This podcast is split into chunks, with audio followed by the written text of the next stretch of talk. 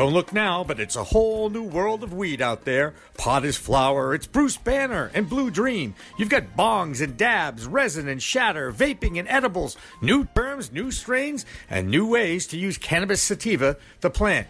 Some just made with CBD, and hemp has minimal THC. There's sativa and indica strains, and 100 chemicals, all legal in 10 states for adult use. There's a lot to get to know. Get used to it, folks, because it's legal in the Bay State and it's not going away. Neither is In the Weeds with Jimmy Young next.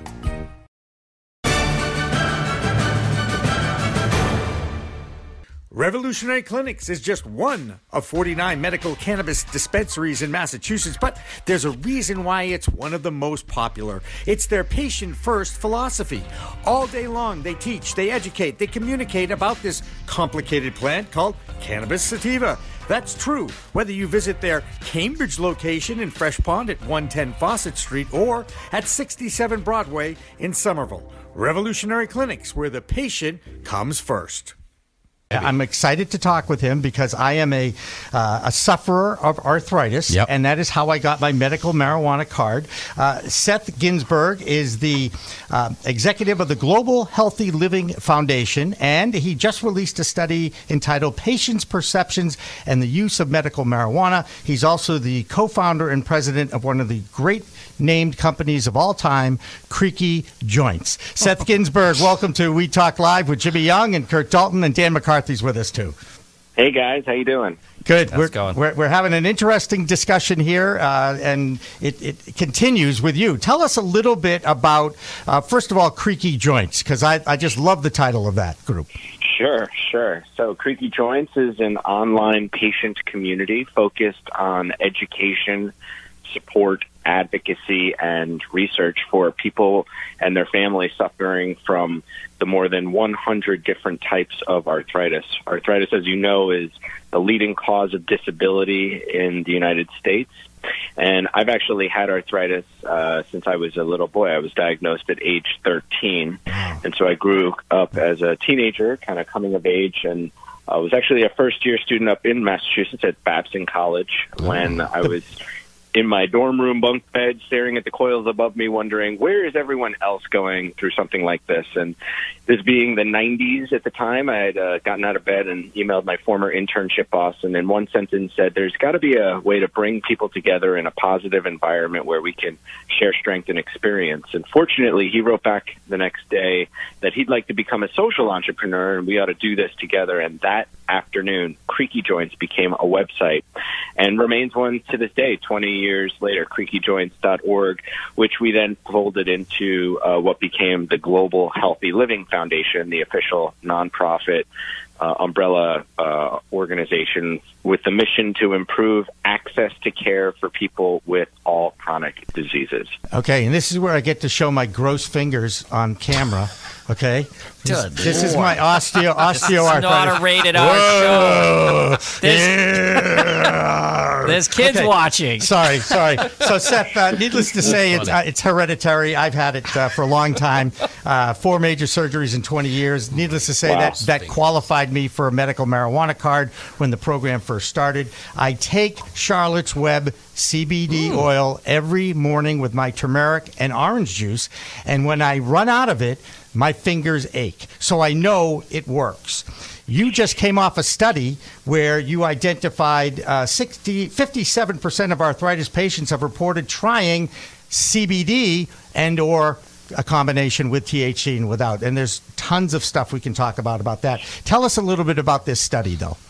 Yeah, sure. Um, so we uh, have a patient-powered research network called Arthritis Power. It's a free web and mobile app for people with arthritis and enables them to track how they're doing, track their outcomes, as well as participate in patient-centered studies that we conduct. And one of the more recent studies we conducted was actually uh, derived uh, in part by our patient governors. This is a governing body of the research registry, and they created a, uh study for measuring patients' perceptions and their use and experiences with medical marijuana. And so we surveyed close to 1,100 people, 1,059 actually people, um, and found, as you mentioned, that 57% of those folks had either tried medical marijuana or CBD products for medical reasons. And of um, interest as well is that of those who use marijuana regularly, 62% use it every day. It sounds a lot like uh, what you were just saying. Um, there are lots of caveats, and, and you know, with a, a smart audience like yours, um, it's important to note that no, this is a you know this is uh, a study with great limitation. You know, there there's something called bias in terms of the the cohort, the people that were selected to, selected themselves to be a part of this, um, and this was clearly and, and simply um, self-reported and observational and individualized. This is not clinical data. This is not randomized clinical trial data which is the information gathered from studies that are conducted about, uh, you know, treatments um, uh, pertaining to, you know, uh, managing chronic diseases uh, or any for, for, that matter. Um, these uh, clinical trials are not, as you noted earlier, uh, possible right now due to the federal scheduling of marijuana and CBD, and therefore we don't have data from a clinical standpoint uh, as to the effects of these uh, products on um, things like arthritis and other chronic diseases. And that's the the main message. That's kind of the, the big takeaway from our study. And I'm happy to get into a lot more of the details. But the, the essence is so many people are medicating with these products. So many people are medicating regularly. And of those, finding there to be great uh, relief in their symptoms. And therefore, we need a uh, a, more adult approach, as I like to say, toward uh, research in marijuana and CBD in a randomized clinical trial environment, in one where we have academicians in universities uh, as well as industries um, that are um, all working together to uh, research and understand these products uh, and then present it to regulators like the Food and Drug Administration. None of that is occurring right now, as you know. Yeah. And and and so you know we're lacking a lot, and this is our main advocacy message, obviously, in terms of you know begging for more uh, structured and, and more evidence based research about these products so that nobody, yourself included, uh, should be the guinea pig, should be the people with, uh, you know, the anecdotal evidence. Uh, you're an N of one, as they say. You know, it's just you saying that, that that's your relief from that right. product. Um, so let's let's blow the doors open now and you know let medical science and research and academicians as well as uh, industry have at it so we can, um, you know, really raise the bar and, and, and both learn more as well as apply those learnings through the literature with guidance for how to treat these diseases using products like these. Um, but without any data, none of that's going to happen. It's all a proverbial pipe dream uh, for now. Uh, Seth, Kurt, uh, cannabis.net. I'm looking at a picture of you on the big screen, and uh, you're you're a very handsome man. You look way too young to have arthritis, and you had mentioned you had it as a child and as a kid. How do you feel about youth, uh, younger people? I mean, in their teens, if it's for a medical condition, using it. Are, are you a pro? Yeah, if a 13 or 14 year old kid has arthritis at this level, I'm for it. Or kind of, what's your stance on that? Having been sure. having it so young. Yeah, so I, I mean, this is where I clearly disclose I'm not a doctor, and so um, you know I'm definitely not qualified to give a medical answer to that. However, you know I, I do know how to read, and I do spend an awful lot of time uh, researching uh, this subject and, and similar subjects.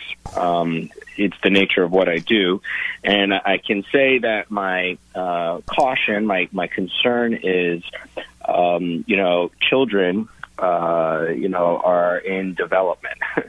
and, you know, there's variance in, in what folks say between 21 and 25 is, is uh, the age until which, you know, the brain isn't fully formed, frankly. And um, uh, drugs like marijuana, again, absent any qualitative and clinical evidence, um, but with uh, some degree of understanding of, as to its impact and um, you know what it does to, to folks, um, you know, to the brain, to the to the mind, is uh, something that would concern me. Um, I'm a parent, uh, and I obviously will you know, do my part to um, prevent my child um, from, you know, having access to marijuana uh, anytime, uh, at least while she's uh, living in my house. Specifically because she's still in development. Specifically because um, children's uh, minds and, and, brains don't fully form. And, and, again, there are many more qualified experts, um, neurologists, pediatric uh, neurologists, pediatricians who uh, also feel very strongly. In fact, that's that's probably one of your bigger dissenting voices, or you know, opposing uh, viewpoints with respect to proliferation and legalization of marijuana, and that's the harm it can cause on the the youth and the uh, not fully formed um, brain. And so, you know, I think we have to take that into to serious consideration, and then of course we have to carve out the exemptions, and and there unfortunately always are um, terrible um, cases uh, that children suffer from um, rare diseases. And and other um, very impairing uh, conditions for which uh, there might be relief from marijuana. But uh, absent those exceptions, you know, I would very strongly caution folks uh, with respect to children, um, teenagers, even young adults with respect to uh, to marijuana and CBD. Now it's interesting you say that because one of the little factoids that we've been putting up as we go to breaks is uh, actually reporting on a recent study of teenagers. I think thousands of teenagers from the 1980s, and they were separated into regular users, moderate users, occasional users, and never users. And then they were retested in their 30s. And what they concluded in this study was it didn't affect the development of their brain from teen to adult. And again, uh, this this was again it's not a clinical trial it's an anecdotal stories but these these uh, things, these types of studies are being done now. And um, I, I, certainly respect uh, what you're saying as an adult and as a parent. But again, a lot of this stuff, and Dan McCarthy, I know you feel the same way, gets really, I don't want to say blown out of proportion, but it, it, it feeds, it feeds off the stigma a little bit, doesn't it? Mm-hmm. I mean, look, you know, one of the, the biggest things that is going to propel this industry and the onboarding of the new understanding of something that has been categorically prohibited. Pro- pro- prohibited but but presented in in in orchestrated uh, misinformation for years. Right, I mean, like like the, the you know the stigmata that exists with it, whether you're looking at it in a generational sense or whether you're looking at it in a cultural sense, whether you're looking at it in sort of like, I mean, you can't even look at it in the scientific sense because there is no data. That's what we're always talking about now, right? Because of the restrictions on federal research. The fact that um, re-education has been something that has probably been one of the most like the highest spikes in the change in the real paradigm shift in how cannabis is being perceived. Look at any Gallup poll right now versus two years ago. You're seeing insane spikes in the fact that more than usually between 60 and 70 percent of people in a national Gallup poll on just the general idea of without qualifiers saying like you know are you for legalization or maintaining prohibition right you like let's say it's like 75 78% something right then usually if you that's why you want to start getting down to those different questions. Some people might say i am totally for legalization. I'm not for commercialization. Some people might say i'm for legalization but only for medicinal use. Right. some people might may say i'm for legalization but you know what? I've noticed everybody's smoking it outside and i smell it all the time and now i'm i'm ticked off. Like there's all these different factions in this conversation. Seth you you talked uh, you mentioned marijuana and cbd in the same breath. We all recognize that uh, there's a hemp product that does not have THC in it, or at least up to 0.3% THC. Um, that is out there. The Farm Bill made it legal, and now it's going to be a crop and a commodity and traded and all this neat stuff. But the entourage effect that says you need a little THC to really get the most benefits out of the CBD.